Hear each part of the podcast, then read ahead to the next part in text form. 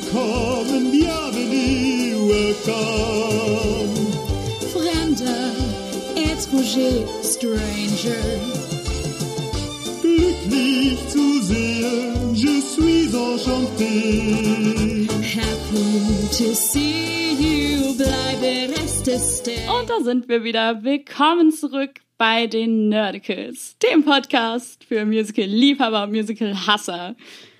Ich bin Lone. Und ich bin Alex und diese Woche machen wir.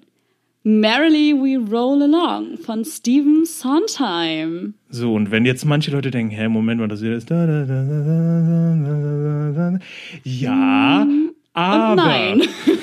aber.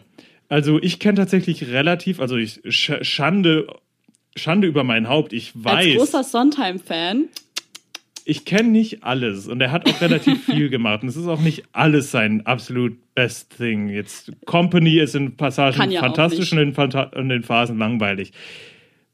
Hot Take, oh, ich habe mir die Zunge verbrannt an diesem Hot Take. Ah. Und ähm, also, aber das kannte ich tatsächlich. Ich, also ich, ich war, mir war bewusst, dass es von Sondheim ist, Mhm. aber ich habe es tatsächlich noch nicht gesehen. Du allerdings schon. Genau. Ich habe das nämlich schon in mal wieder London gesehen. Diesmal allerdings gar keine große starbesetzte Produktion oder so, sondern äh, bei meinem Gastkind an der Schule gab es eine Schulproduktion davon. Ähm, und ich war von der Simplicity Einfachkeit. Einfachheit des Ganzen sehr begeistert.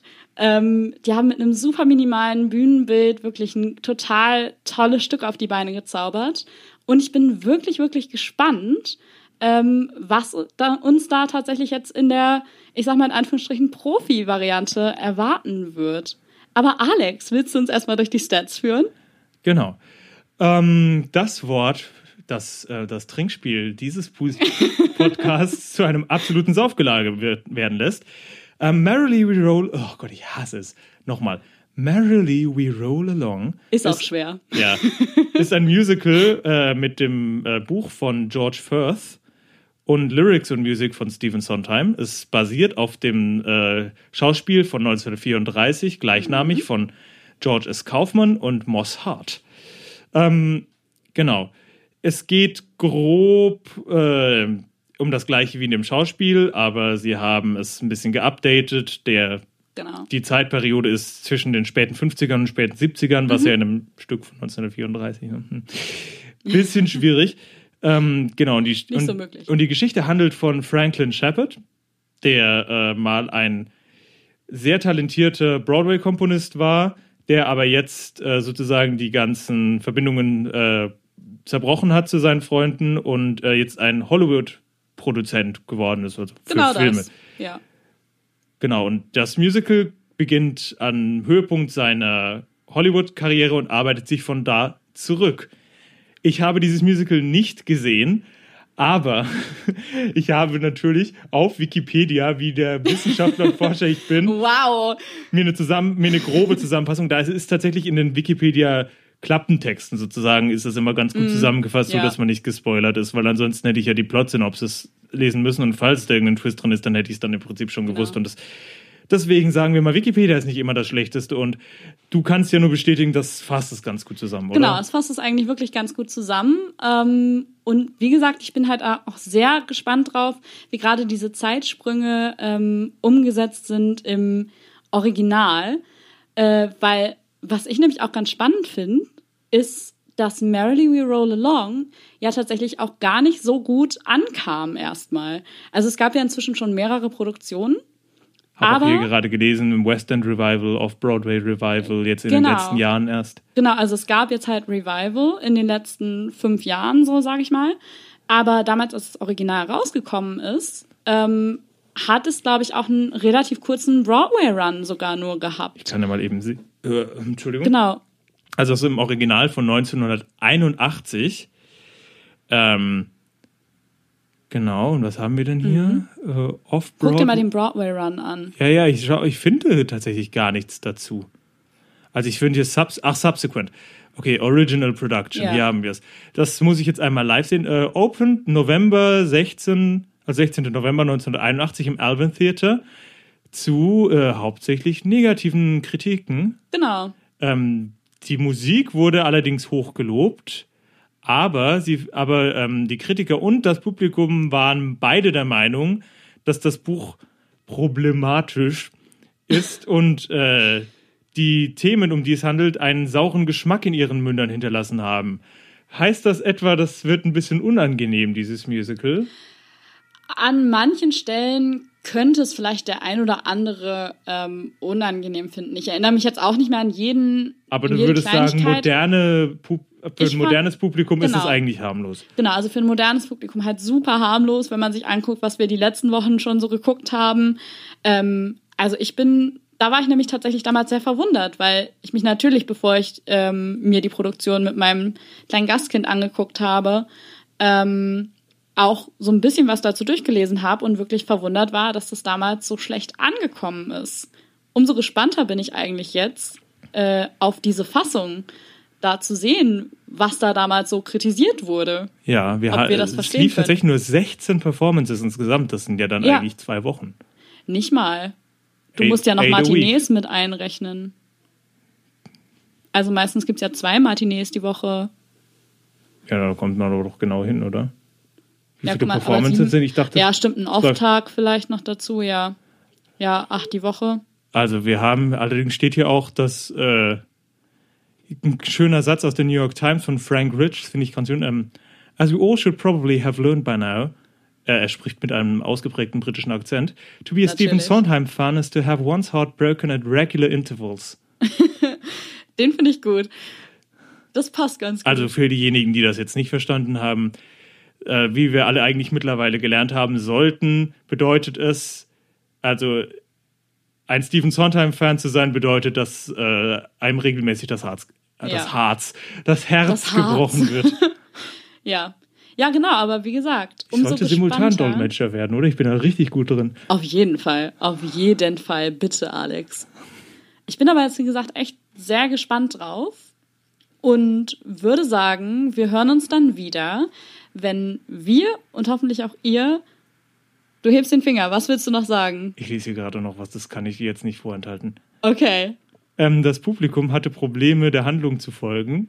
Also wurden im Original Broadway Run hat jeder der Schauspieler Sweatshirts mit ihren Charakternamen drauf tragen müssen. Was? Oh mein Und ich Gott, bin gespannt, ob wir eine dieser witzig. Performances sehen, wo das einfach draufsteht. Ja. Sehen das wie diese Harry Potter Sweater. Das, das hatte ich nur gerade noch aus dem Augenwinkel gesehen.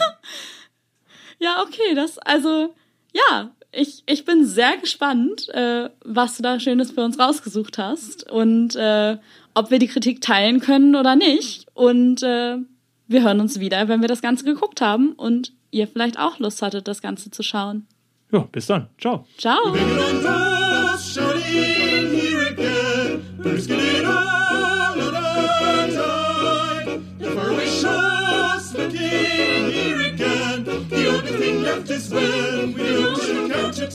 Ten. We have got time. We have got time. Und damit sind wir an einem neuen Tag frisch zurück beim dritten Anlauf dieser Aufnahme zu starten. Und ja, Ja, Alex, wie war denn dein erster Eindruck vom Musical?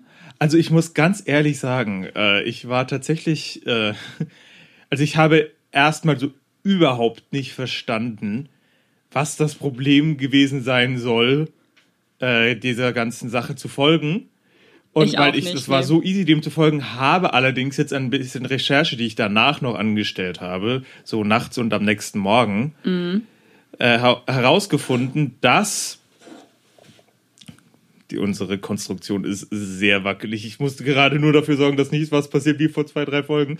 Ähm, habe herausgefunden, dass einige, also wirklich richtig krasse Revisions im Vergleich sind. Also was wir im Ja, Prinzip genau, das hab gesehen auch haben, gehört, ist die ja. 1994er Version sozusagen. Und die wird seitdem auch Genau. immer gestaged. Also das war, also da waren stellenweise weniger Lieder, andere Lieder drin. Ja, auch das Buch muss haben- ganz schön anders gewesen Ja, die sein. haben scheinbar nochmal ganz, ganz große Veränderungen vorgenommen. Also weil diese Kritik, die damals quasi ja an der Originalversion geäußert wurde, die konnte ich jetzt nach dem, was wir geguckt haben und auch nach dem, was ich aus der Schulproduktion von meinem Gastkind kannte, überhaupt nicht nachvollziehen. also was ich äh, mitbekommen habe, um mal gleich so dieses äh, historische in Anführungszeichen aus dem Weg zu räumen, ist, ähm, dass das Ganze wohl damals, ähm, was ich gelesen habe, war der Begriff Infamous Gymnasium Setting. Wo ich Okay. mir dachte, okay, wie, wie. Also wir hatten ja mal ganz kurz in eine OBC-Version reingeguckt, aber die äh, Qualität war so abgrundtief schlecht, dass wir gesagt haben, nee. Ja, nee, das ging gar nicht. Also, ich meine, wir haben ja bei Chorus Line schon eine sehr grainy Footage-Version geguckt. Allerdings war das so, da war der Ton fantastisch. Genau, da war halt der Ton wenigstens gut und hier ging beides absolut gar nicht. Man hat Darum einfach haben, den Text nicht verstanden. Absolut nicht. Und darum haben wir uns dann ja dafür entschieden, halt doch die 94er-Version, wie du ja gerade schon gesagt Also hast, zu beziehungsweise ganz genau haben wir äh, die 2013er Western Revival Version geguckt. Ah ja, stimmt. Mhm. Ähm, ich schaue auch eben, ich hatte eben nochmal nachgeguckt, wie die Schauspieler heißen. Da musst du dann gleich nochmal ein bisschen was erzählen und dann mache ich das nochmal, äh, dann suche ich nochmal Notizen, wo ich mir Genau, das aufgeschrieben wir habe. Ähm, die wurde nämlich gefilmt und tatsächlich in dieser Version, in der wir sie gesehen haben, auch in Kinos übertragen. Das wird ja ab und zu mal Genau. gemacht. Das war, das ist ja gerade in England und Amerika gang und gäbe, dass Shows, die gut laufen, dann auch mal Kinoübertragungen bekommen. Das macht tatsächlich in Hamburg, weiß ich, dass sie das auch machen. Kleine ähm, Ausholung. Ich habe tatsächlich nämlich mal einen Score, also ich war der Notenleser bei so einer Sache. Ich saß dann daneben Oh. Und musste mir reinschreiben in die Partitur, wann was passiert, also wann Leute auf die Bühne kommen. Mhm. Das war noch wirklich, das war total interessant. Ich habe jetzt da hinten, äh, siehst du dieses fette Ding ganz oben Ja, auf dem Stapel? ja. Das ist die Partitur. Und ich habe im Prinzip die, äh, es war die Nase von Schostakowitsch. Und Oh. ähm, habe äh, die Partitur geschickt gekriegt und eine Aufnahme der Generalprobe. Und dann musste ich mir halt dann in die Partitur ohne Anweisungen, ich bin für jemanden eingesprungen, reinschreiben, was ich denke, was wichtig sein könnte für den Regisseur, was er an die Kameras weitergibt, ohne mich mit dem Regisseur absprechen Oh. zu können, weil der nämlich mit einer Grippe im Bett lag. oh nein. Und ich war so aufgeregt. Ich war so scheiße, hoffentlich schreibe ich. Ich habe so viel reingeschrieben. Das glaub ich Und ich dir. saß dran und ich war wirklich da gesessen und ich habe das geguckt und so, jetzt tritt der auf, jetzt tritt, jetzt macht der das, jetzt redet der und der. Und dann, und du sitzt dann wirklich da. Das war richtig krass. Du sitzt da in der Musik und gerade wenn viel passiert, jetzt der von rechts, der von links, jetzt kommt da, der kommt da und dann der, der weißt ja, Regisseur sitzt dann ja. nur da. Kamera 5, Kamera 6, Kamera 7 und du bist da und das ist ja live. Das war eine Live-Kino über, ja. also beziehungsweise wir mussten das, äh, bei uns war das so, ich weiß nicht, ob es dort so war. Mhm. Ähm, aber wir haben das gemacht, haben das live zur Aufführung, haben wir die Kameras gemacht, weil wir keine Zeit hatten zu schneiden, weil nämlich Ja. die Kinoübertragung eine halbe Stunde später in allen Ha- Hamburger Kinos war. Das heißt, Ach krass. wir haben das gemacht, Ja. Dann wurde das direkt auf die Festplatten übertragen und an die Kinos und mehr oder gegeben. weniger Realtime dann schon fast. Und halt ja, kurz, kurz später. Und das war richtig heftig. Aber es war, du warst danach so richtig, du hattest das Gefühl so, du hast wirklich was geschafft. Das glaube ich. Das war also Ja. Tangente Ende, aber das war also sowas in die Richtung. Und das Genau. ist eigentlich eine ziemlich coole Sache. Und es ist Find gut verdientes Geld. Also Leute, Kinder, lernt Noten lesen. Ohne Mist. Ja, es ist halt vor allem auch äh, eine super coole Art, um Musical accessible zu machen für Menschen einfach, ne? Weil ähm, Musical-Tickets sind einfach teuer. So. Dadurch, ähm, dass du ja einfach für so eine Kinoübertragung, das, da musst du ja viel weniger Geld für ausgeben. Das kannst du in tausende Kinos übertragen. Super viele Menschen können das sehen zur gleichen Zeit und dieses fast schon Live-Erlebnis haben und ähm, müssen aber nicht ganz so viel Geld ausgeben, wie wenn sie erstmal nach New York, London oder sonst wohin kommen müssten. Das finde ich eine super coole Sache, sowas. Genau, und unsere äh, Übertragung, die wir gesehen haben, ist die aus der äh, Mania Chocolate Factory. Kennst du die? Sagt mir was, aber direkt einordnen kann ich es gerade nicht. Genau, und die Principals waren also, ähm, wir gehen, also die drei Hauptrollen im Prinzip sind ja äh, Frank, Charlie und, Und Mary. Mary. Und äh, Mark Ambers als Frank, Jenna Russell als Mary. Fantastisch Mhm. Die mir übrigens ja. super gut gefallen hat, ja. Also da sind wir definitiv eine. Wahnsinn, die Frau. Äh, und Damien Humbley als äh, Charlie, Mhm. die wir auch liebevoll David Hasselhoff. äh, warte, weil ich muss es David, David Hasselhoff, Rebel, Rebel Wilson, Wilson. und Jimmy Fallon getauft haben.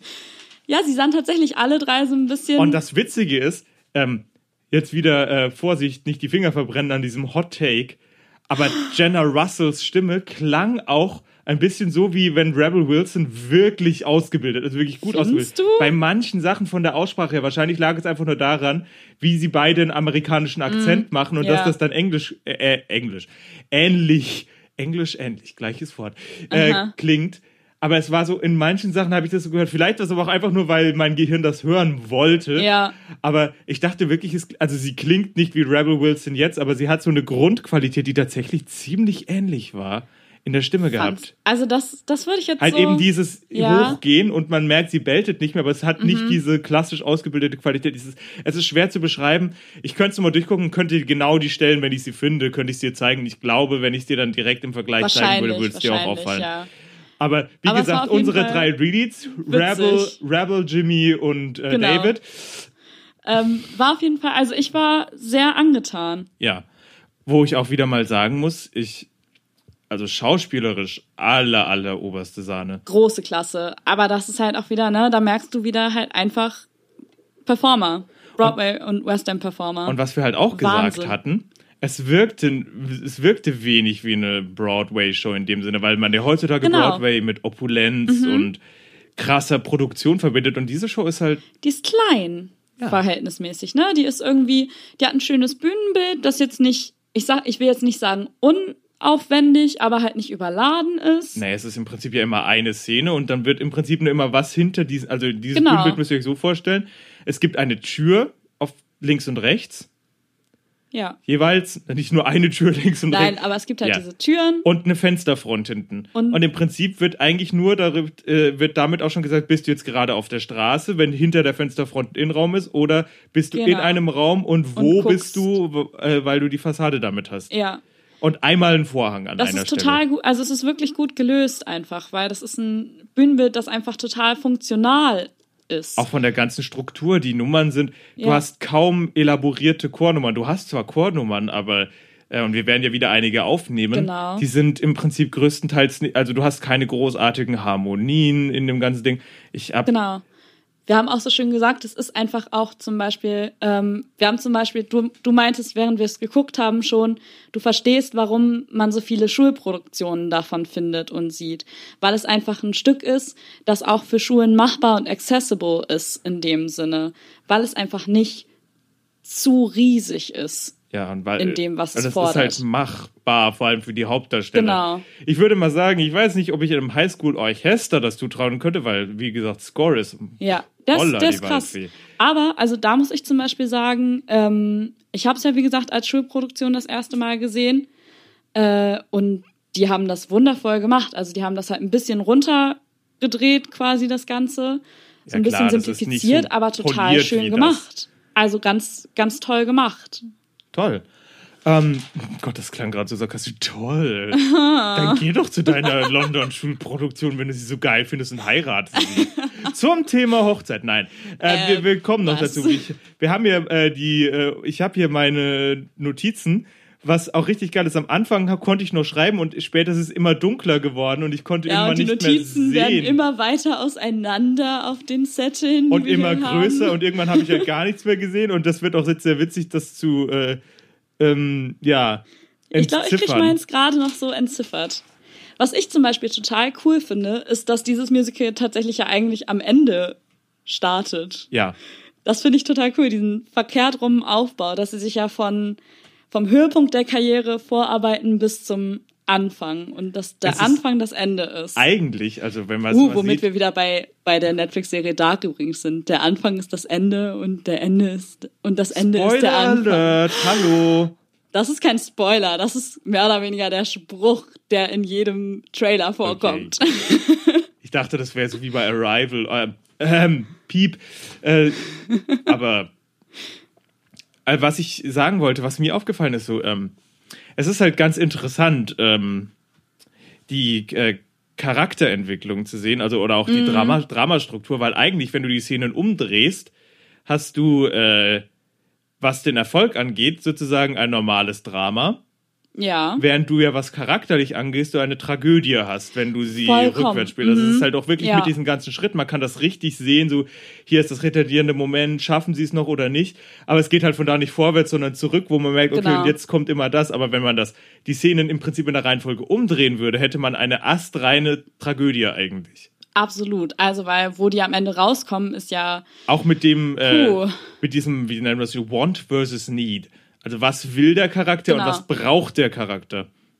Voll. Da ist wirklich, also es ist ganz, ganz spannend zu sehen, was äh, gerade, also Frank ist ja derjenige, der sich so ein bisschen in eine Richtung entwickelt, die, ich sag mal, fragwürdig ist, würde ich für mich selber behaupten. Ähm, und man sieht irgendwie ganz schön, dass er ähm, bestimmte Dinge will, aber eigentlich vielleicht ganz andere Dinge gerade braucht, um wieder Ja. dahin zu kommen, ähm, wo er mal hergekommen ist und quasi mit dem, mit in seinem Kopf wieder eigentlich mit Ja. sich selber rein zu werden. Und was halt auch wieder total interessant ist, ist das, was ich ja auch beim letzten Sondheim-Musical äh, gesagt hatte, bei Sweeney Todd, was wir machen. Sondheim ist ähm, einfach extrem ein Mensch, der äh, Charakterstudien sehr schätzt. Und das ist, und wenn ich ein Musical jetzt gesehen habe, bis Ja. jetzt, was wirklich das in seiner, in dieser Reihenform ist, weil eigentlich es passiert handlungsmäßig nicht viel. Es ist, Nee, es ist, das ist keine große es, Handlung. Es ist eine es ist eine Charakterstudie, was halt noch viel mehr dadurch beleuchtet wird, dass im Prinzip ja der gesamte Handlungsrichtung, auch die Um- Dramastruktur ja. umgedreht ist. Es beginnt mit der Katastrophe genau, genau. und hört das- mit dem, äh, wie heißt das, mit dem Inciting Incident. Genau. Äh, wie heißt denn das auf Deutsch? Ja, mit dem, ähm, oh, Erregenden Moment. genau, Mit dem erregenden Moment auf. Nämlich es, dass die drei sich halt kennenlernen. es beginnt im Prinzip damit, dass äh, ja, Frank Franks sitzen. zweite Frau Gussie seiner neuen Affäre Jod ins Gesicht kippt und endet damit, dass die drei Freunde äh, auf ihrem Dach sitzen, Sputnik sehen und denken, jetzt, wenn wir das ins All schießen können, Genau. können wir alles schaffen. Genau, also das, wo sie sich halt auch erst kennenlernen, ne? Also es ist ja der Abend, an dem sich, also Frank und ähm, Charlie sind ja schon ewig befreundet und sie lernen ja Mary an dem Abend mehr oder weniger kennen. Genau. Was ich auch total schön finde, ähm, ich liebe das, dass sich die Lieder alle so ein bisschen durch die verschiedenen Szenen Ja. führen. Also und auch diese, diese Sprüche. Ähm, Here's to us, who's like us, damn few. Das, ähm, das ist ja quasi so ein Motiv aus Old Friend. Und dieses Motiv taucht schon in der ersten, im ersten Ja. Zeitstrang das erste Mal auf, wo Mary das noch versucht mit Frank zu machen. Und irgendwann kommt dann halt komplett Old Friends. Here's to us. Who's like us? Damn few.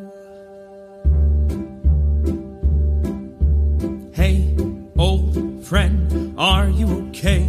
Old friend, what do you say? Old friend, are we or are we unique?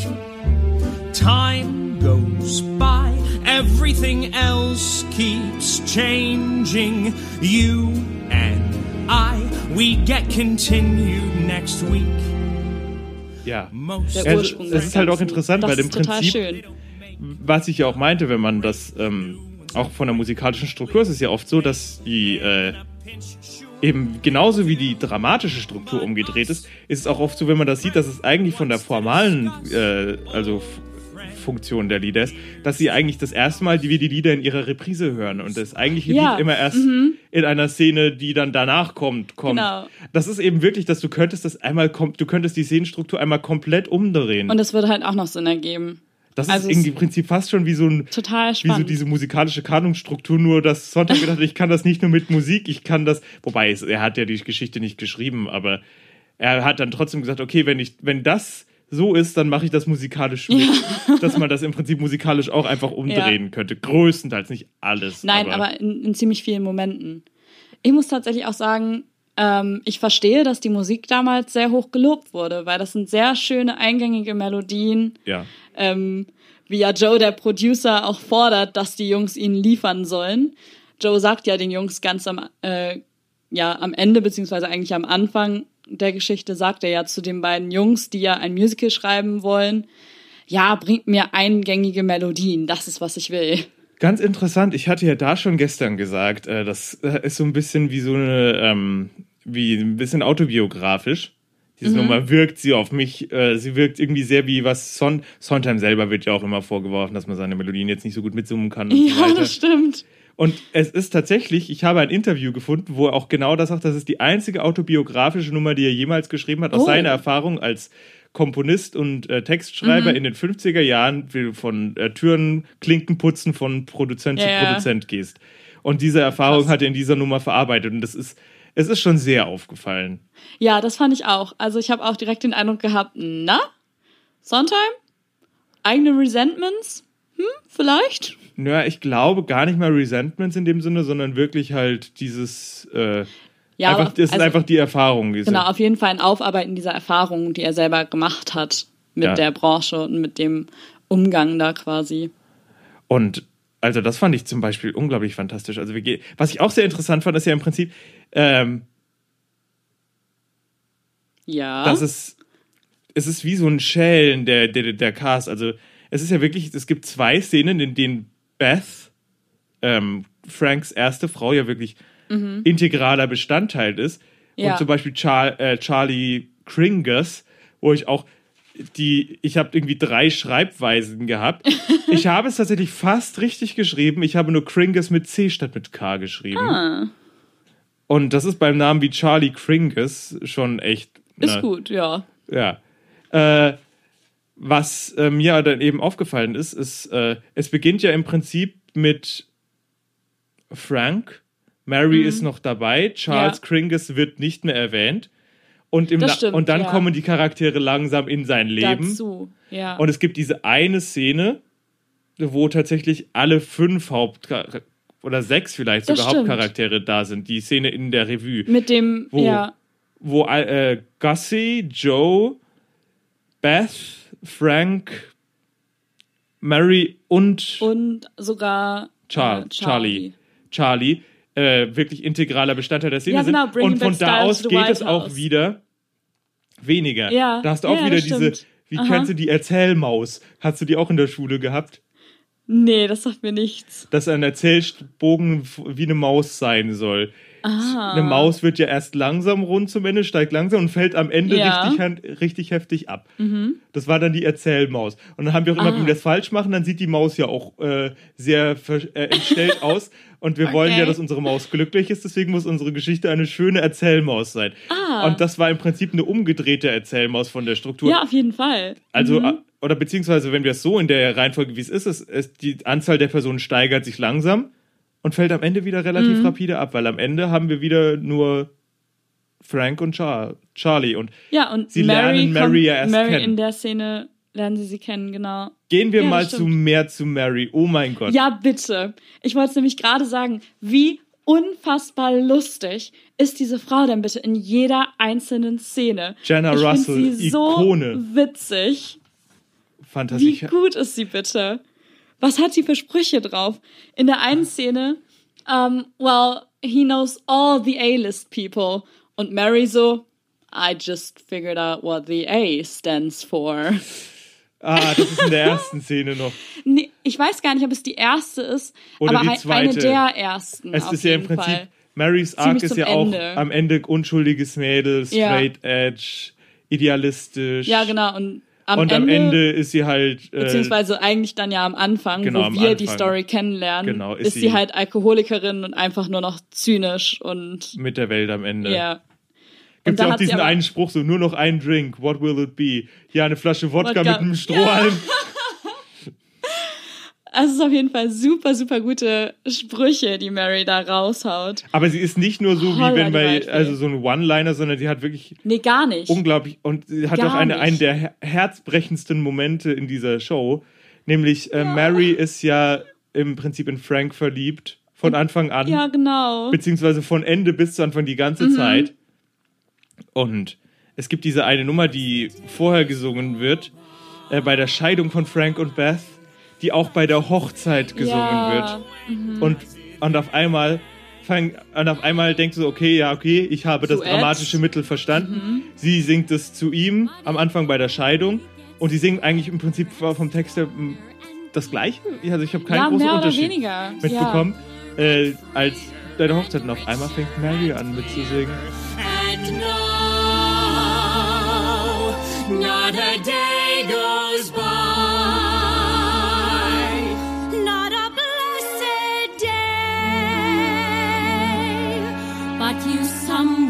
come into my life, and you don't go away. Und dann auf einmal bekommt es dann eben auf einmal beide Komponenten gleichzeitig. Diese, Ja. Auf einmal der dramatische Text von der Scheidung behält seine tragische bleibt- ja, ja, Komponente, genau, aber erhält bleibt. gleichzeitig eine romantische Genau. Komponente. Und ich dachte wieder, Sondheim, you Wow. did it again, you sneaky ja. bastard. Ja, ja, es ist so gut gemacht. Aber allgemein auch so viele Ohrwürmer. Nein, aber auch Marys Sprüche. Oder, ähm, da, also mich, ich hat's, mir hat zum Beispiel das Herz gebrochen, das ist ja Not a Day Goes By, wo du vorhin von Genau, so heißt hast, das. ne? Wie gesagt, Songtitel Und da ist ich ja, äh, und da gibt's diese Line, Not a day goes by, not a blessed day. Dieses blessed, wie sie das singt, das hat mir so sehr das Herz gebrochen. Oh mein Gott, das hat sie so herzzerbrechend gesungen.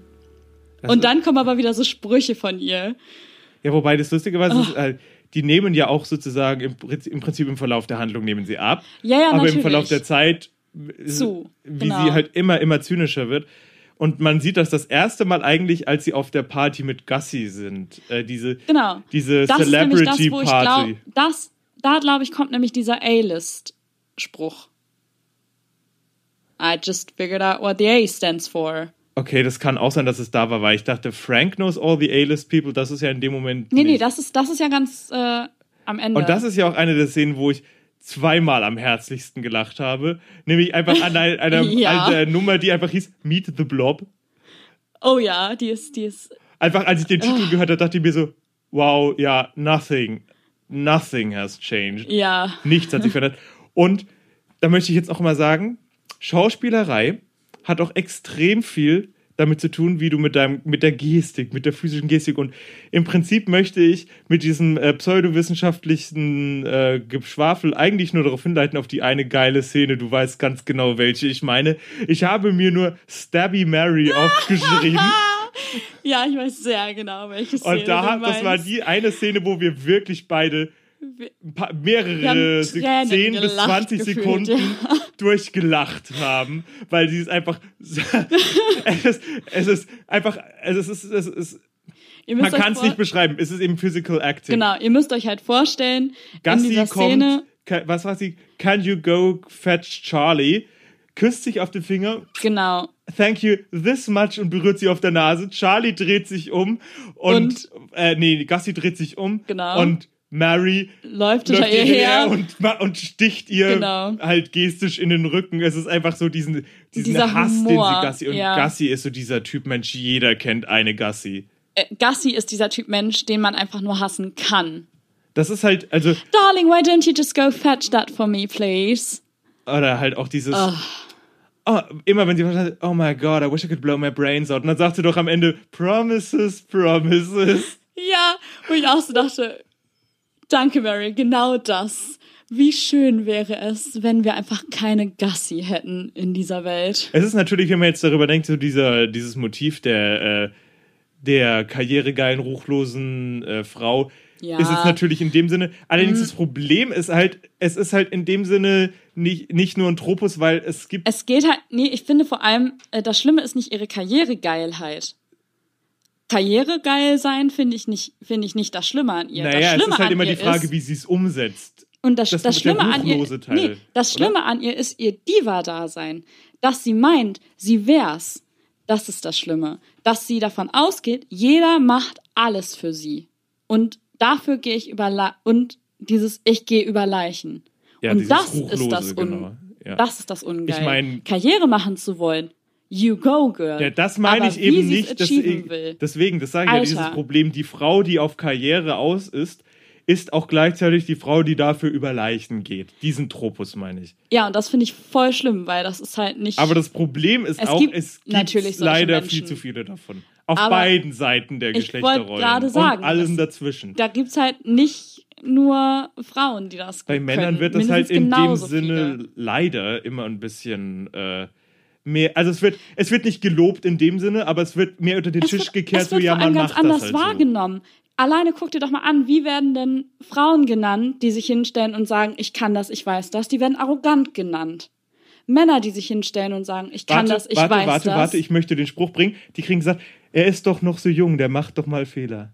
Genau, entweder das, à la Philipp Amthor. was, was, habe ich das gerade wirklich gesagt? Oder sie bekommen gesagt, der weiß, was er will. Sehr gut. Und das ist doch alleine schon das Problem, dass Männer und Frauen da so unterschiedlich bewertet werden. Ja. Und klar, Gassi ist eine Bitch. Allerdings, ich Aber muss sagen, Frank ist kein bisschen besser als eben. sie. Er ist nämlich nicht er besser. beginnt nur nicht so. Und das Ja. ist halt auch das, die wieder dieses, äh, dieser Typ der, der Verführerin, den Gassi Ja. auch noch einnimmt. Es gibt ja diesen einen Punkt, sozusagen das retardierende Moment, wenn man das umdrehen würde, dieser Ja. Moment, wo seine Freunde sagen, hey komm, komm doch noch mal mit uns. Und er Genau. ist bereit und er fängt wieder an, Musik zu schreiben. Und dann kommt Gassi und sagt, ich trenne mich, Hey von- Baby. ich trenne mich von meinem Mann für dich. Und du weißt doch, was du willst. Denk Ja, nicht, will nicht das, was du von dir selber dir wünschst, dass du willst, sondern nimm dir das, was du wirklich willst. Und, Ah. und man denkt so, ja, man weiß, und die Sache ist, man weiß ja schon, wie es ausgeht, weil man Natürlich. eben ja schon sieht, von wo, äh, Ja, wo es ja. endet. Aber man denkt sich trotzdem so, Nein. und äh, zu dem Thema muss ich auch noch was sagen, aus der gleichen Szene. Ich dachte mir so, oh mein Gott, read a room, Fra als Frank die Geschenke an seine Freunde macht. Und, ja, und Mary ihr eigenes Buch schenkt, aber auf Spanisch. War, war richtig, richtig Und gut. da habe ich auch gedacht, so, oh wow, sowas ist mir halt auch schon passiert. Also nicht, dass ich Leuten sowas geschenkt habe, weil mir passiert es eher, dass ich dann sage, oh, ich habe es vergessen, wenn mir kein gutes Geschenk. Ich denke tatsächlich immer dran, aber manchmal finde ich nichts. aber ich würde niemals einer Person ihr eigenes Buch schenken. Oder? Also ich fand das auch, weiß ich nicht. Keine also, Ahnung, ich würde ja vielleicht jetzt nicht sowas gewesen, sagen, so nach dem Motto, wenn das, man hätte es so spinnen können, wenn man jetzt mal Alternate Universe, jetzt mal Ja. ein bisschen äh, spekulativ, wenn er sagt so, hier guck mal, das ist dein Buch auf Spanisch und das ist so, so, hä, warum schenkst du mir das? Und dann kommt das eigentliche Geschenk. So nach dem Motto, Genau. pa pass auf, du bist international und jetzt, jetzt pass mal auf, was ich noch gefunden habe. Genau. Dann wäre es halt so cool, aber es das halt war halt wirklich das Geschenk und dann siehst du es, warum freust du dich denn darüber nicht? Ja, vor allem, ähm, weißt du, es, es war ja auch irgendwie, er hat ja mitbekommen, dass dieses Buch in Amerika nicht so eingeschlagen ist, wie sie es gerne gehabt hätte. So. Er hat mitbekommen, dass es in, und in Spanien ist es ja auch jetzt nicht, auf jeden Fall wurde sowas nicht gesagt, der Riesen-Bestseller gewesen oder so, dass man Aber- hätte sagen können, wow, er hat ihr das jetzt mitgebracht, um ihr zu zeigen, in einem anderen Land wird es gewertschätzt. Ich meine, es muss ja auch schon eine gewisse Weise, auf eine gewisse Art und Weise gewertschätzt werden, dass es überhaupt in eine fremde Sprache übersetzt wird.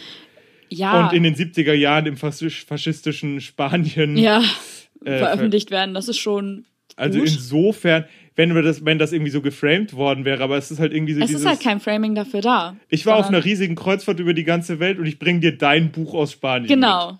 So, er hätte ihr alles Mögliche mitbringen können und er bringt ihr das eigene Buch mit.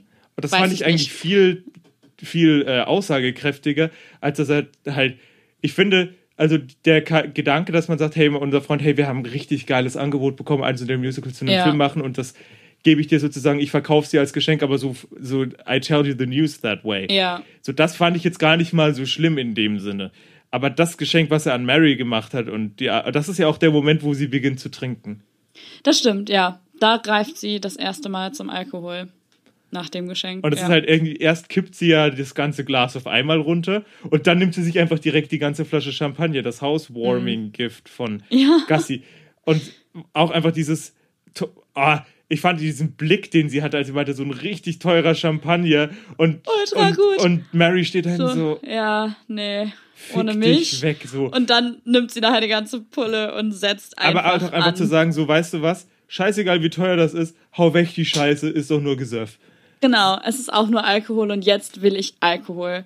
Und dass ihr das halt leider zum Verhängnis wird, haben wir als Zuschauer zu dem Zeitpunkt ja, Ja. schon gesehen. Es ist halt interessant, dass ein Musical auch damit beginnt, dass er die. Äh, es gibt keinen guten Aufdruck, Aufdruck im Deutschen, aber ich finde dieses Nee. Burning Bridges. Voll. Mhm. Das finde ich einfach dieses Ja. Prinzip, man, man verbrennt Brücken, man zerstört Brücken. Ähm, falls einer der Hörer, die mich persönlich kennen, mir äh, da einen guten Ausdruck auf Deutsch kennen, immer her damit. Ja, bitte. Ähm, bitte. Aber es ist das, also wirklich unglaublich gut. Und wie gesagt, Gemma Russell, Echt genial. schauspielerisch also, mit Abstand das Beste. Ja. Ich habe sie erst gesehen und war so, okay, mal, mal gucken, was die für einen Charakter will. Ist sie jetzt nur Comic Ja. Re Relief oder sowas? Habe ich auch nämlich am Anfang, dachte ich so ein bisschen, das ist jetzt sehr Comic.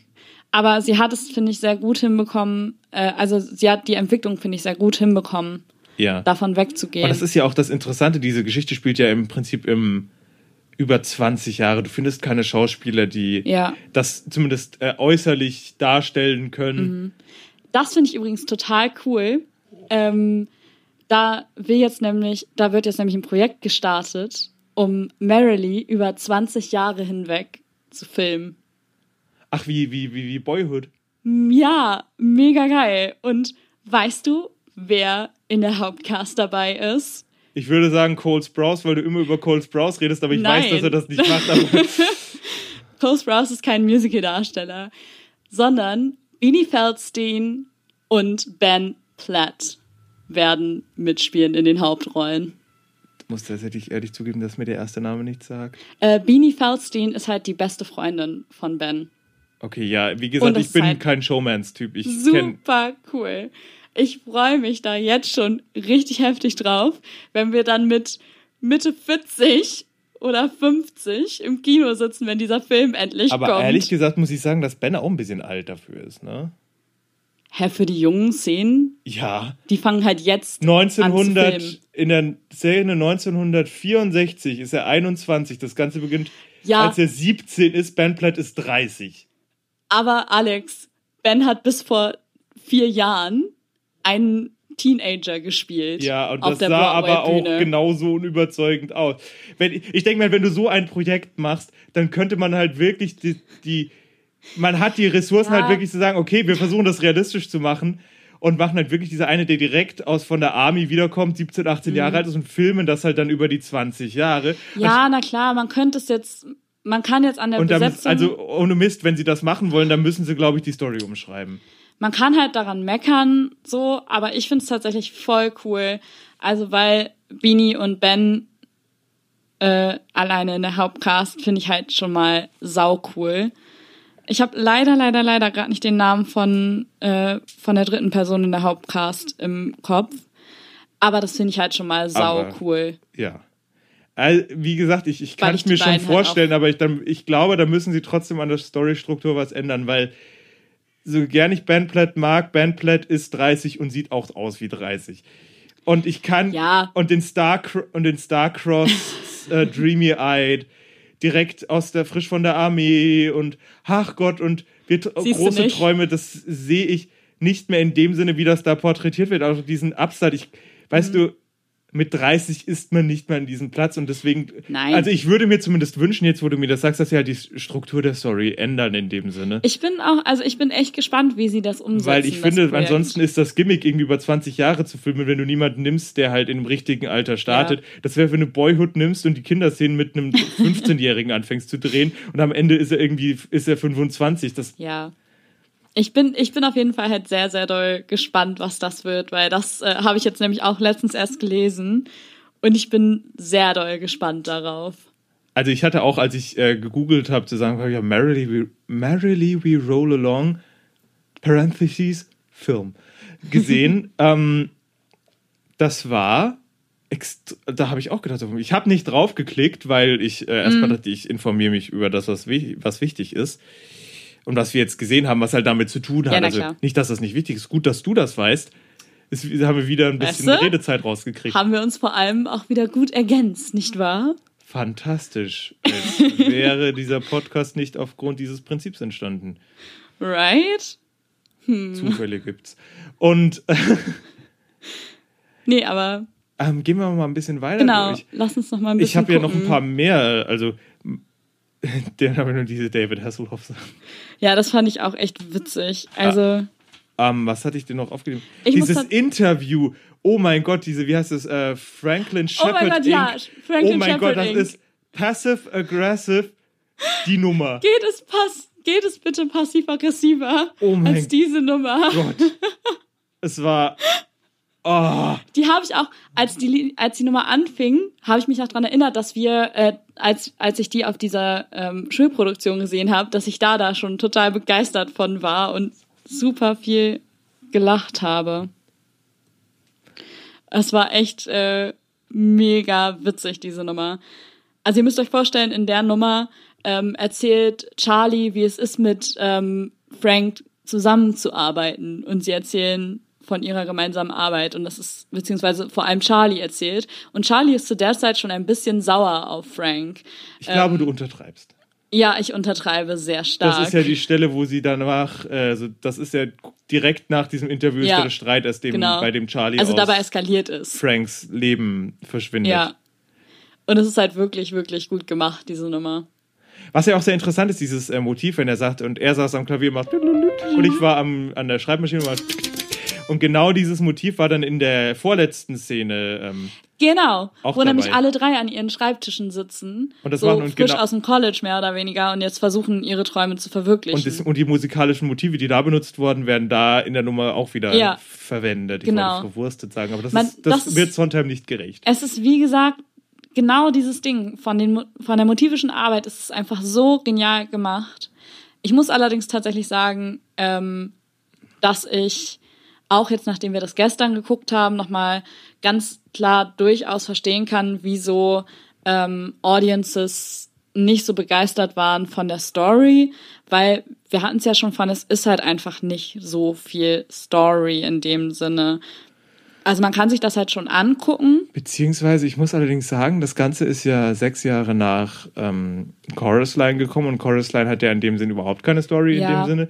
Und Cats war jetzt auch nicht groß Ja, dahinter. Also ich glaube, was viel eher das Problem war, erstens, dass die Story wahrscheinlich damals deutlich anders strukturiert war von all dem, Ja. was ich gefunden habe. Ich habe, da es nur zwei Wochen lang war, es gibt eine Documentary dazu tatsächlich. Ach, Quatsch. Von Leuten, die damals da waren. Die war äh, The Best Worst Thing That Ever Happened oder so heißt die.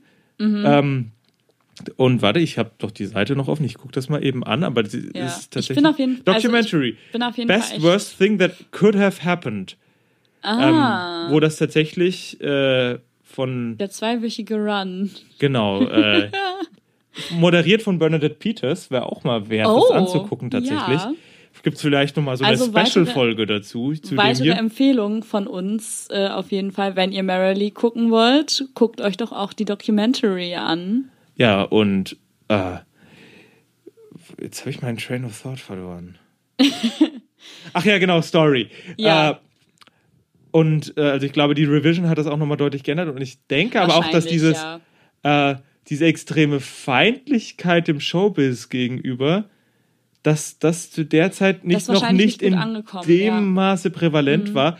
Ich glaube gar nicht so sehr in, äh, in dem im allgemeinen Publikum, aber man muss ja immer bedenken, äh, ich hatte ja den Begriff des äh, bürgerlichen oder der, dem Theater der Bourgeoisie schon mal erwähnt. Oh mein Gott, jetzt wird's richtig fachlich. Aber die Sache ist einfach die, die Leute, die das Geld haben, Die wollen. die nicht müssen das haben und die wollen, Genau. die, vor allem mit so Sachen wie, wie The Blob oder sowas, die wollen nicht Mit so aufs wollen Korn genommen werden. konfrontiert werden. Heutzutage ist das, Schon- wie gesagt, wir sind eher. da ein bisschen mehr, also Ja. die, also wir sind abgestumpfter in einem gewissen Maße auf sowas. Hm. Also ich muss schon sagen, als ich dann dachte, als sie, äh, als äh, Gassi ihrem dieser äh, Meg ist ja nur eine kleine Nebenrolle am Anfang, das Jod ins Gesicht schüttet, war ich schon so, wow. Mhm. Ey, das ist schon. Und da kam sogar so ein kleines Zischgeräusch im Hintergrund, wo ich Ja. erst dachte so, Also es ist schon, ähm, ja, ich weiß nicht. Äh, ich kann, ich kann Menschen verstehen, die sagen, oh, das ist von der Story jetzt nicht so meins, aber die Musik reißt es halt echt raus. Und also, ich muss auch sagen, die muss man sich echt geben. die Revision und auch die Story ist, wie gesagt, das Einzige, was ich sagen kann, wenn man halt mehr auf äh, Handlung vor Handlungssake und weniger, es ist, es ist ja in einem gewissen Sinne auch eine experimentelle Struktur, dadurch, dass die Handlung im Prinzip rückwärts läuft, äh, steht. Aber es ist, die Charaktere sind sehr gut. Und wie hat einer mal ge äh, gesagt, äh, eine YouTuberin, die sich auf äh, Blindsy Schmelles reimt, auf die Frage hin, ob sie auf Character oder Plot-Driven Story steht, wo sie meinte, sie versteht die Frage nicht, weil wenn du gute Charaktere hast, dann entwickelt sich daraus ein guter Plot und dann hast Ja, du ja. beides.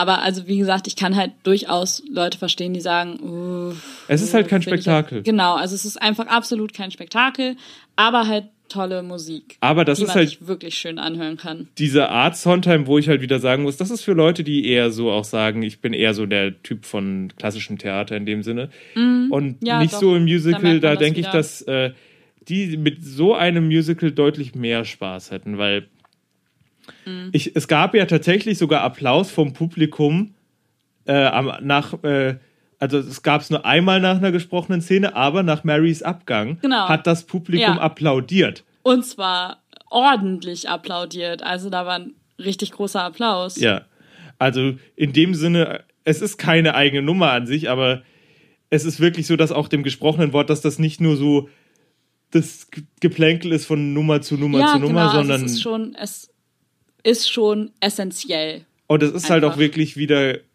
bei Sondheim zumindest so gut wie immer diese Maxime, wenn Ja. die Emotion zu groß wird, um es nur in gesprochenem Wort sozusagen zu sagen, Dann kommt die Musik. Genau, dann kommt Ja. die Musik und dann kommen halt auch die subtileren Sachen. Und ich fand auch einige der Shots unglaublich cine cinematisch, muss ich ehrlich sagen. Das es stimmt, ja. Es wirkte Stellen, also es waren Close-Ups dabei, wo man gemerkt hat, okay, sie, sie spielen, das ist eine Live-Performance, sie spielen nicht für die Kamera.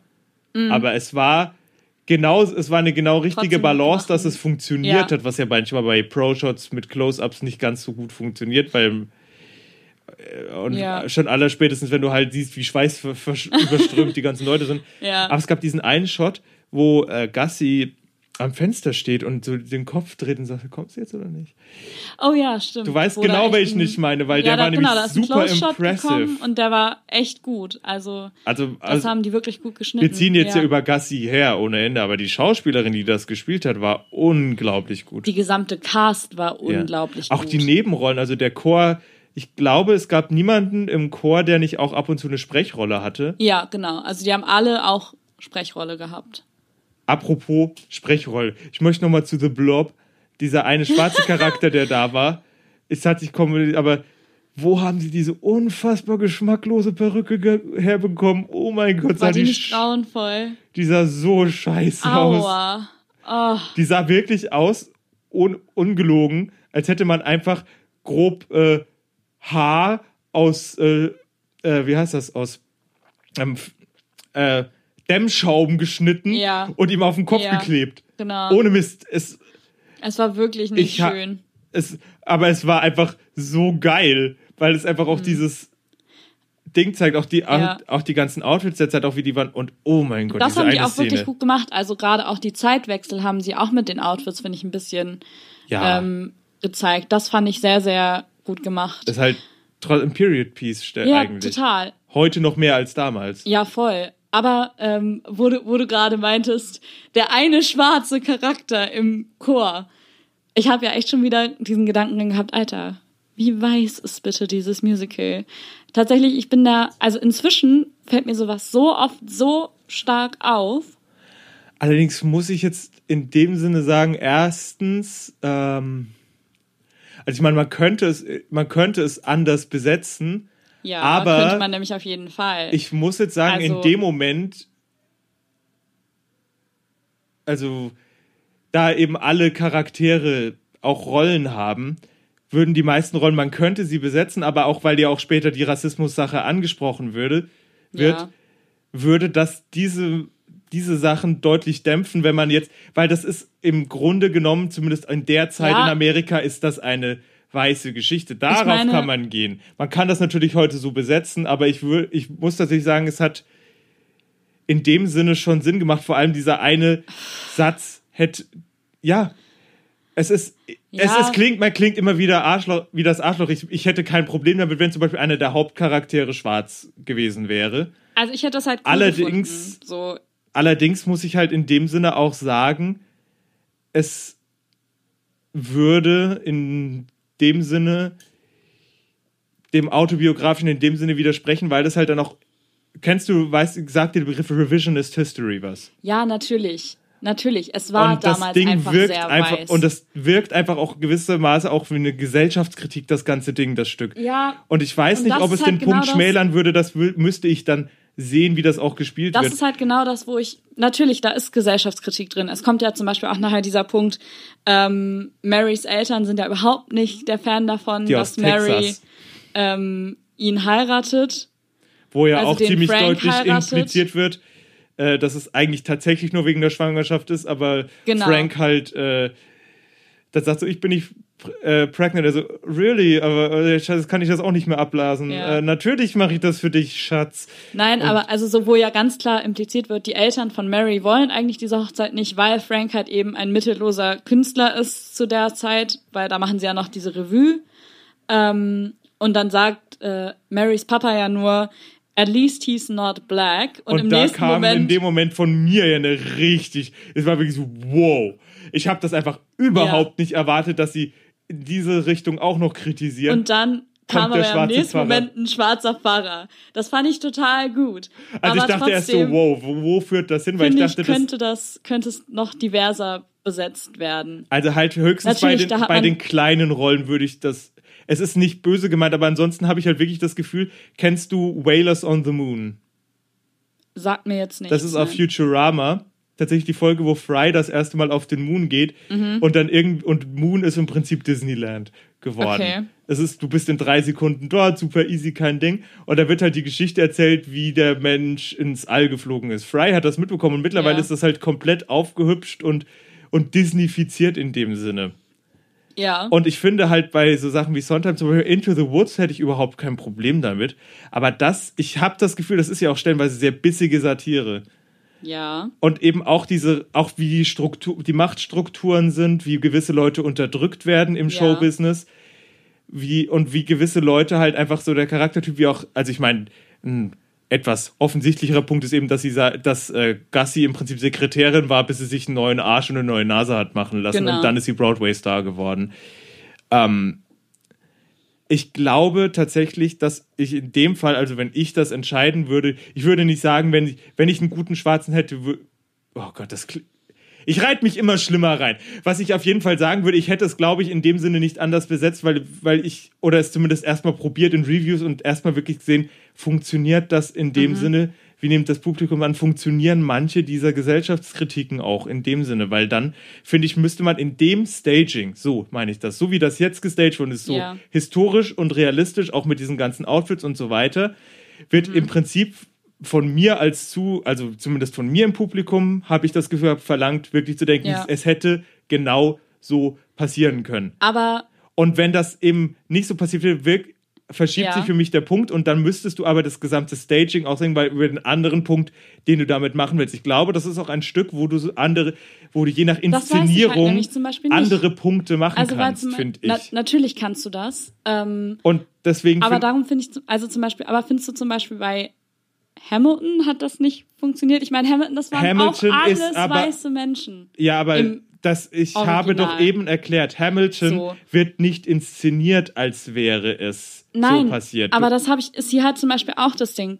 Natürlich müsste man, also natürlich könnte man es nicht hundertprozentig so, wie es jetzt gemacht wurde, machen, wenn man, ähm, wenn man halt eine nicht komplett weiße Cast haben will, sondern eine diversere Cast. Aber ich finde, ich finde schon, dass da einiges möglich wäre. das habe ich ja auch eben gesagt, hast du mir zugehört. Ja. Ich habe halt gesagt, ich, ich würde halt wirklich sagen, da müsste das ganze Staging, Staging in dem Sinne ändern. Ich könnte mir das so nicht ich könnte mir das so in dem Sinne nicht vorstellen, weil ich glaube, es würde halt dann einfach so wirken, als ob man es als Tokenism gemacht wird. Und das ist halt, und das bringt Mhm. Nee, ja klar, auch das niemandem bringt, das etwas. bringt niemand was. Das ist ganz klar. Aber ich finde halt schon, also Also man könnte zum Beispiel, zum Beispiel, wenn man das, man könnte das zum Beispiel super gut moder- modernisieren in dem Sinne. genau. Und dann easy einfach sagen, at least he's not Mexican. Und dann halt Ja. einfach das so machen. Und das ist überhaupt kein Problem. Aber ich glaube, man müsste einfach einige Lines ein bisschen tweaken. Man müsste einige Ja. Set-Pieces ein bisschen tweaken, wie die ganze Struktur ist. Ja, das, das schon. Aber, also, damit, das, damit das in dem Sinne funktioniert. genau, aber ich glaube halt schon, man könnte das super gut diversifieren und ich würde mir wünschen, dass das für neuere Produktionen ein bisschen Ja. diverser gestaltet wird, weil ich meine, das war jetzt auch. Also von ich glaube, sie haben in dem 2013, Sinn tatsächlich einfach sehr haben. versucht, sehr akkurat und sehr treu zu sein. Ja. So wirkt es auf mich halt wirklich zu sagen, okay, wir versuchen das jetzt wir versuchen uns sehr nah daran zu halten, wie es ursprünglich aufgeführt worden Mhm. ist. Wir versuchen, ähm, wir versuchen einfach auch die Gesellschaft der damaligen Zeit, die halt leider so war, darzustellen und das eben Ja. nicht zu sugarcoaten. Ja, aber es wäre ja nicht zwingend. Ich weiß halt, also es wär nicht beziehungsweise ich weiß nicht, ob das zwingend der, zwingend der Punkt gewesen ist, aber also wenn ich mich dafür entscheiden würde, auch ich glaube 2013 war das schon eine sehr bewusste Entscheidung, dass sie gesagt haben, wollen wir das wirklich so weiß Das machen und dass auch. sie dann und gesagt das haben, finde ich nämlich schon wieder problematisch, dass 2013. aber die Sache ist, so- was wollen sie damit sagen? Das ist eben genau das, was ich heiße, was ich, worum es mir geht. Es ist immer unglaublich schwer, das zu unterscheiden. Du musst halt erstmal gucken, welche Performer Natürlich. welche Performer hast du? Das, da musst du sagen, ist überhaupt kein Problem. Du hast den Pool an BIPOC-Actors, Na klar. gerade in London und in, de, und in New York. Kein, das ist überhaupt kein Problem. Aber ich denke, so wie das Ganze auch gemacht war und ähm, aufgezogen war, das ist natürlich jetzt, das ist nur mein als äh, privilegierter weißer Mann meine Sicht. Also das kann auch komplett falsch sein, aber es wirkte auf mich so, dass es also ich hatte das Gefühl, es sollte, es war auch eine ein Kommentar auf das Ganze eben wie es Mhm. Ja. gecastet wurde. Ja, und, das zwar- ist zum Beispiel. Und das ist halt aber das Problem, weil man halt sagt, das Problem ist, im Endeffekt hängen halt auch, äh, da, das hängt ja dann trotzdem, da müssen ja Leute bezahlt werden, das ist halt mit Repräsentation. Genau.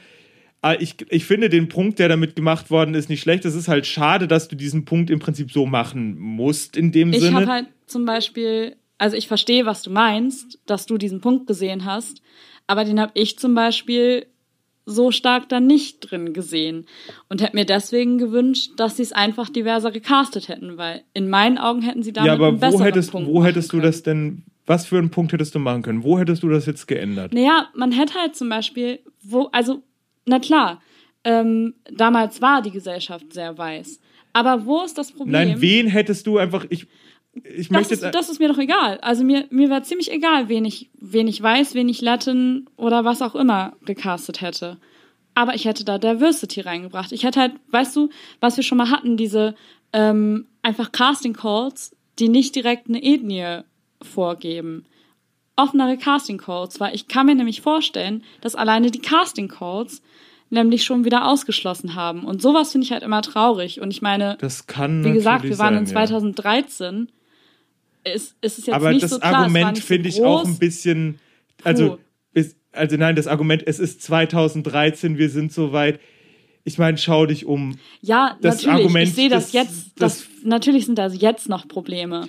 Aber es ist, Ist- nicht so, dass sowas in 2013 noch gar nicht bewusst war. Ja, definitiv. Weißt du? Und darum finde ich schon, ähm, Also- kann man sowas durchaus mal anmerken und für weitere Aber die Sache ist selbst, nachdenken. da musst du auch gucken, selbst wenn der Casting Call offen war, wenn du auch nur einen in der, als Producer hast, Na der klar. sagt, ich will das nicht, zack, dann können die Leute Natürlich. vorsprechen und dann passiert nichts. Das ist halt, das ist halt eine Maschinerie, die unglaublich, das hatte ich ja nur diese Geschichte, die ich erzählt Klar. hatte, wo ich für einen äh, Chor für Beethovens Neunte ge gekommen worden bin und auf einmal hieß es, ähm, wir müssen aus politischen Gründen bei einem Chor, ja.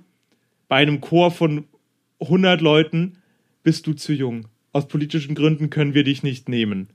ja, natürlich. Das Und deswegen ist die Sache, und das sind natürlich keine politischen Gründe, das ist einfach, da hat dann irgendwer gesagt, nö, ich möchte lieber jemand anderen haben. Ja. Zack. Und, natürlich, das sind alles so Sachen. und das ist halt auch, wie gesagt, wenn man, man weiß nie, wie es gelaufen ist und dann halt dem Ganzen das zu unterstellen und zu sagen, ja, Entschuldigung, du bist jetzt weniger wert, weil du das so Nein. gemacht hast. Vielleicht war es tatsächlich, die Sache ist halt auch, Sondheim ist nicht böse gemeint, aber äh, halt traditionell leider beliebter in der weißen Community. Wer weiß, wie viele Leute sich darauf Ja. überhaupt beworben haben. Und Trotzdem- Merrily We Roll Along ist halt auch keine der beliebtesten Shows. Nein, ähm, trotzdem finde ich einfach, ähm, es muss darum gehen, ich, will, ich wollte damit gar keine so riesige Grundsatzdiskussion als solches vom Zaun brechen, aber ich finde halt, ähm, dass wir an den Punkt kommen müssen, wo man sowas auf jeden Fall anmerken kann und sollte, Ja, gerade bei so Fall. aktuellen Produktionen, weil das ist halt nicht von 1980, sondern es ist von 2013.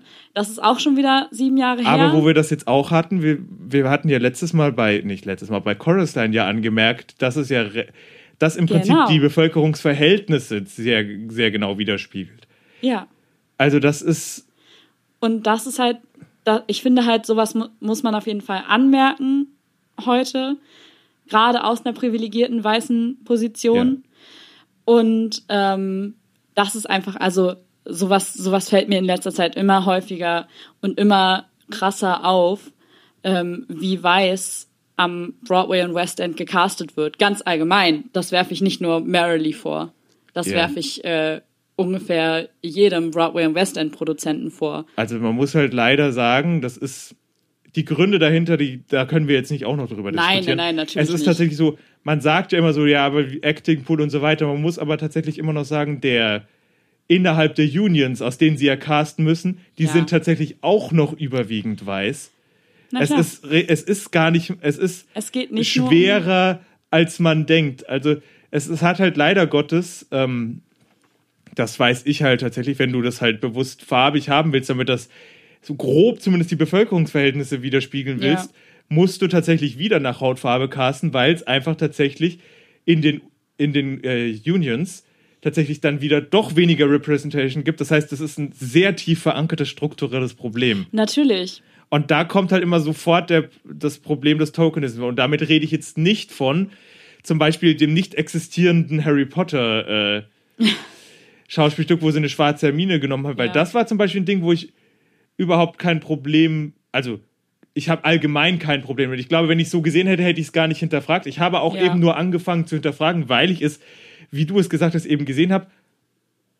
Alle sind absolut super weiß, außer der Ja. eine schwarz und es gab halt gar nichts anderes in dem Sinne. Genau. Ich meine, gut, man muss natürlich sagen, wenn man jetzt richtig zynisch sein will, kann man sagen, na, gemischte, gemischtrassige, in sehr großen Anführungszeichen, ich hasse diesen Begriff, äh, Schauspieler zum Beispiel, wären äh, zum Beispiel sehr historisch inakkurat gewesen, weil ja gemischte Ehen zu der Zeit doch verboten waren. Witzig.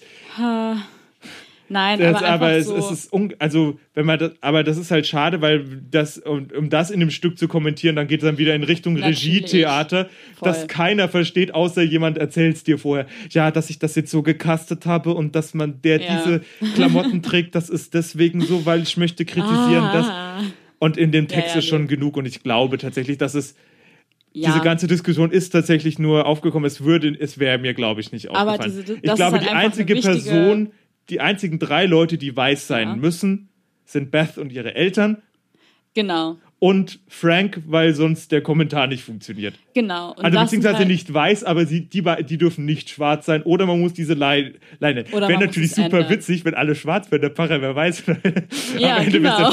dann, At least he's not white. Und Ja, aber weißt du, also so, man muss es, man muss, finde ich, einfach an einen Punkt kommen, dass wir sowas zumindest kommentieren. Weil je mehr Menschen sowas kommentieren, je mehr Menschen sagen, da läuft was falsch, desto eher muss dann ja auch ein Umdenken stattfinden auf ganz anderen Ebenen. Und ich möchte jetzt auch nochmal sagen, das, was ich jetzt diskutiert habe, weil ist jetzt auch nicht 100% meine Meinung. Ich bin viel näher an Lohne dran, was das ist, aber ich finde es ein interessantes Thema, um eben eine Diskussion vom Zaun zu brechen und Sachen zu hinterfragen. Auf jeden Fall. Also im Endeffekt sage ich, im Endeffekt sage ich nur, es ist manchmal ganz interessant, äh, so, sowas nicht nur anzumerken, sondern zu Ende zu denken und halt mal das in die Klar. Richtung zu gehen.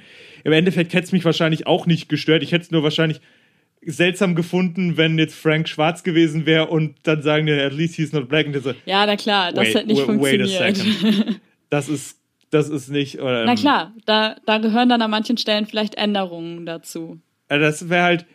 Kennst du das, was sie ja mittlerweile bei Disney-Filmen machen, wo Sachen drin sind, wo sie vorher so einen Disclaimer machen? Ja, ja, ja. Sowas wäre bei dem Stück zum Beispiel angebracht gewesen, wenn sowas, wenn das am Anfang gesagt hätte, hey, pass auf, wir haben das irgendwie so und so gecastet, weil wir eben das sagen müssen. Und wenn dann Mhm. halt gesagt wird, wir haben das gecastet, weil. Oder wir haben es eben deswegen nicht weiß gecastet, weil. Das kann ja auch zum Beispiel, es kann ja zum Beispiel sogar gewesen sein, Mhm. in einem Booklet gestanden haben und wir wissen es nicht. Ja, genau. Also man, man weiß es nicht so. Vielleicht war das eine bewusste Entscheidung. Vielleicht ähm, auch nicht. Im Allgemeinen, Die es ich ist, dann ein, nicht unbedingt gut finde, aber es ist halt ein Ja. sehr tief, es ist halt ein tief, sehr, sehr tief verwurzeltes Problem. Es liegt Genau. einfach schon daran, dass äh, farbige Personen im Prinzip schon weniger ermutigt werden, in die Performing Arts zu gehen. Da Ja. beginnt es schon. Da- Dann müssen sie ja im Prinzip, gerade in Großbritannien, die erstmal die Hürde überwinden, an die Schauspielschulen zu kommen. ja. Was auch nochmal in dem Sinne ein bisschen discouraged wird, weil es ja immer noch ein paar rassistische Professoren gibt, die sagen, wir Mhm. Und wollen keine Schwarzen. Ich wollte, in Dann Amerika müssen ist es ja sie- auch nicht jetzt. Ja, das ne? ist genauso also, schlimm. Und aber wir reden jetzt gerade vom West End. Ja. Dann müssen sie in die Union reinkommen. Nächste Hürde. Und Mhm. Dann aus dem Pool müssen sie auch noch gecastet werden, falls sie im Ja. Casting Call überhaupt gefordert Genau. werden.